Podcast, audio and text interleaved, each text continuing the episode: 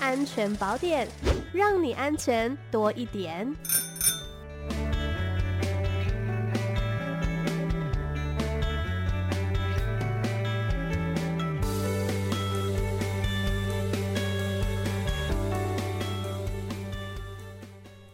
好，我们今天的安全宝典单元邀请到的是高雄市政府警察局鼓山分局侦查队的黄昭慈侦查员。你好，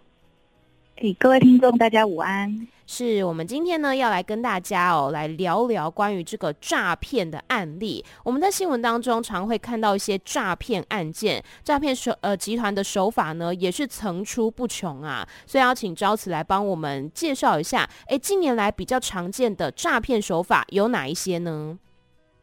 呃，目前这个诈骗案件的新闻哈，大家一定都不陌生啦。那随着这个网络的资讯科技越来越进步哈，其实受诈骗的人数跟金额也是越来越多。嗯，那我们政府呢，它是为了展现这个打击诈骗还有守护治安的决心呢，那行政院已经有定颁了这个新时代的打击诈欺策略的行动纲领。是，那分成这个四个方面呢，来定定我们的行动策略。那分别叫做市诈、赌诈、跟主诈，还有惩诈。嗯，那其中市诈呢，它其实就是希望民众从这个认识诈骗来开始，从根源呢来预防我们的案件发生。对。那以今年的一月为例呢，我们高雄市政府警察局诈欺的案件统计，第一名呢，其实就是我们最常见的这个假投资诈骗。嗯，那第二名呢，就是这个解除分歧的诈骗，哈，就是 ATM 付款的部分。那第三名叫做假网络拍卖，哈。那这三类型的变化，哈，呃，诈骗其实它可以变化多样的这个诈骗手法，嗯，那让我们民众是防不胜防啊，哈。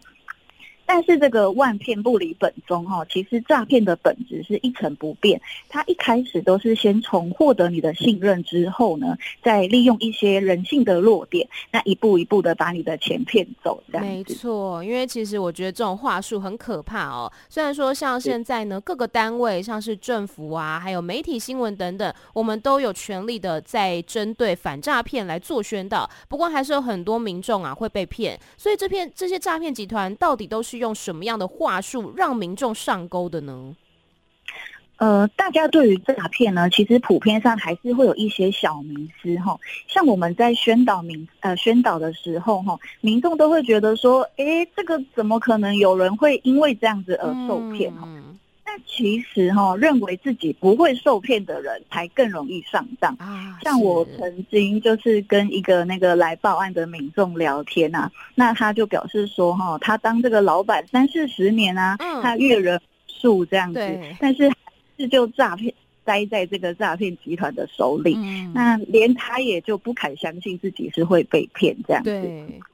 那诈骗集团要怎么操作呢？吼，首先，他所有的诈骗案件都会把一些真实的资讯，吼，混杂一些假的资讯。嗯，那这些的话术，吼，常见于像一些操作 ATM 解除分歧呀，还有一些像投资报酬高啊，只给会员知道的等等。吼，嗯，你会发现他前面，吼，他会给你一些真实的客观资讯哦。是，比如说这个歹徒他会冒充店家客服，然后打电话。给你，他就跟你说哦，哎，你在网络上买了什么东西呀、啊？还跟你核对你的身份资料，还有一些购买资讯等等。对，那这些就都是真实的这个资讯哈。但之后呢，取信于你之后，他就会要求哦，啊，你到 ATM 要解除分期的付款啊，因为这样子我们就会多扣多少钱等等。嗯哼，那后面的这些其实就都是假的资讯，都是一些骗局啦。对，那像。诈假投资诈骗啊，还有这个假网络拍卖等等的类型，它其实主要也在利用民众就是比较贪财啊，或是一些贪小便宜等等的心理吼，那混杂一些真假的资讯，让你没有办法去辨别，那进而来引诱我们的受害者上钩。嗯，没错。那第二个呢，就是歹徒他会利用一些时间的急迫性啊，还有一些隐蔽性，比如说歹徒他会怕你考虑太久，或是询问这个旁人啊，或是你可能会好会会想说，我是不是要报警查证？那他会被试出破绽嘛？吼。所以他就会缩短你的决定的汇款时间。比如说，他会拿现实的一些话术来做包装，那促使你在当下就要立刻做出这个汇款的决定。那这些手法就常见在这个像网络拍卖的一些限时倒数啊，或或是要求哦啊，你在去汇款的时候不要说出你的真实目的啊，像是比如说。是要一个投资的部分，你不要跟行员说你要投资，不然就没有优惠这样子。对，这些都是蛮常见的一些手法。嗯，没错，像刚刚有讲到哈，近年来有很多的假投资诈骗的案例，那有没有一些这个相关的案例可以跟大家分享呢？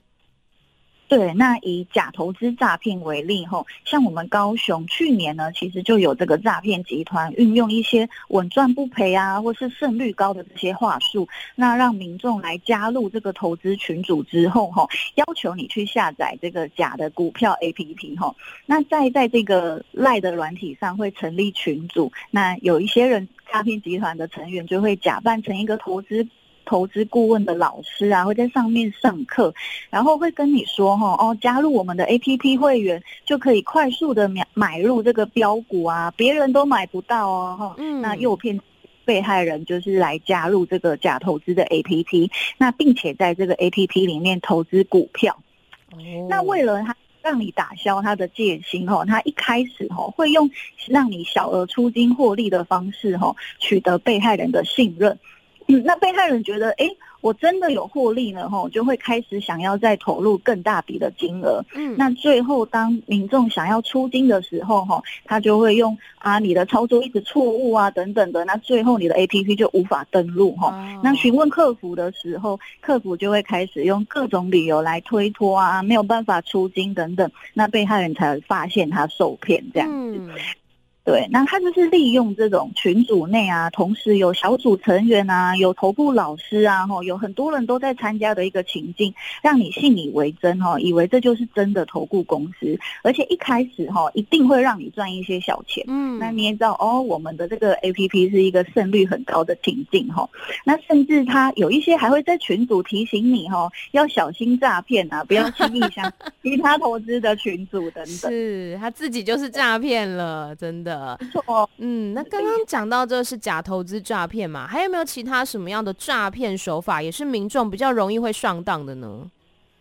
对，那还有一种诈骗方式呢，它其实主要就是利用我们有所求的一个状态哦，像一些可以满足我们需求的途径，就容易成为这个诈骗集团眼中的肥羊哈。那像是这个贷款诈骗为例啊，其实诈骗集团看准的就是我们的贷款需求的对象，他现在就急需资资金的这个心理哈，他会假冒这个银行专员，用一些脸书的贷款的广告啊，或是简讯。那赖好友的方式，那标榜说哦，你保证借得到钱这样子，哦、那让民众来落入这个诈骗的陷阱。是，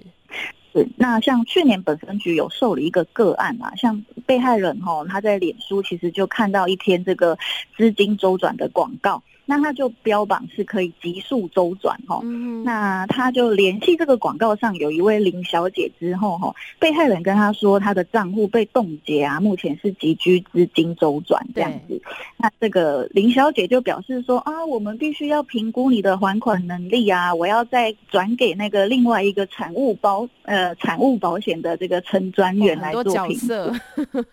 没错，就是用这种看起来有层层把关的方式，让你误以为哈，这就是真正的这个借贷的流程哈。对，那这个专员就给他致电，就说啊，因为现在你的账户都被警示啊，那你的信用是有瑕疵的，是不能贷款哈。但是我有一个方法可以让你就是方便哈，我需要你汇款到我们产物保险的公司户，嗯、那你要证。自己是具还款能力之后，我们就会在评估你的信用之后，就会返还这个钱，也是会返还给你这样子。嗯嗯，对。那这个被害人，因为他之前就曾经有被诈骗的记录了，他还不断的询问他说：“哎，你这个应该不是诈骗，对不对？” 他也不会告诉你呀。没错，那最后这个陈专员就跟他说啊，因为我们公司规定哈，我们保证金一定要达这个借贷金额的六成等等，他就被这样的话术来说服。那最后也依照指示哈汇款了这个新台币十万。那后续再去追问放贷的流程就被封锁了。对，嗯，所以这样子就被诈骗了，真的是辛苦钱啦。那其实呢，除了这个假投资诈骗之外，我们刚刚也有讲到 ATM 解除分期付款的诈骗。这个也很常见哈，那要怎么样来预防呢？是，那有关这个解除 ATM 的这个付款的这个诈骗案件啊，真的是层出不穷啊哈。那这个诈骗集团他一开始会先窃取。就是网络商家的个资，那用假冒客服啊，还有银行人员的模式哈，也是用团体的方式来给你诈骗哈。那比如说他会扬称这个订订单出错哈，导致你的呃被重复分期扣款，那一定要配合操作 ATM 才能取消。那这边也特别来呼吁民众哈，ATM 或是网络银行是绝对没有这个解除扣款或是取消订单的功能，那一定要特别提高警觉，不要轻易的相信，嗯，没错，因为现在诈骗集团的手法真的是太多变化了，层出不穷。那如果我们感觉到说，哎，自己好像遇到诈骗了，要怎么样来求证呢？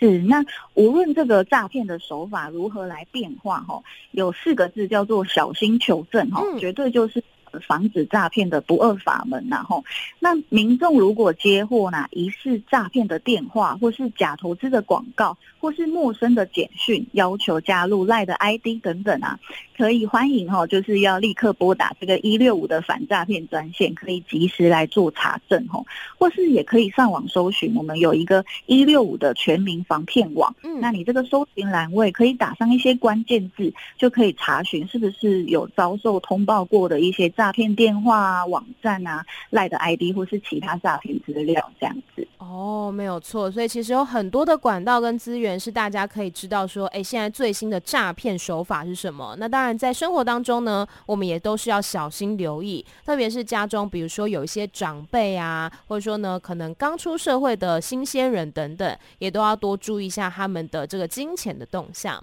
那我们今天呢，再次谢谢黄昭慈侦查员，谢谢您。谢谢，谢谢，拜拜，拜拜。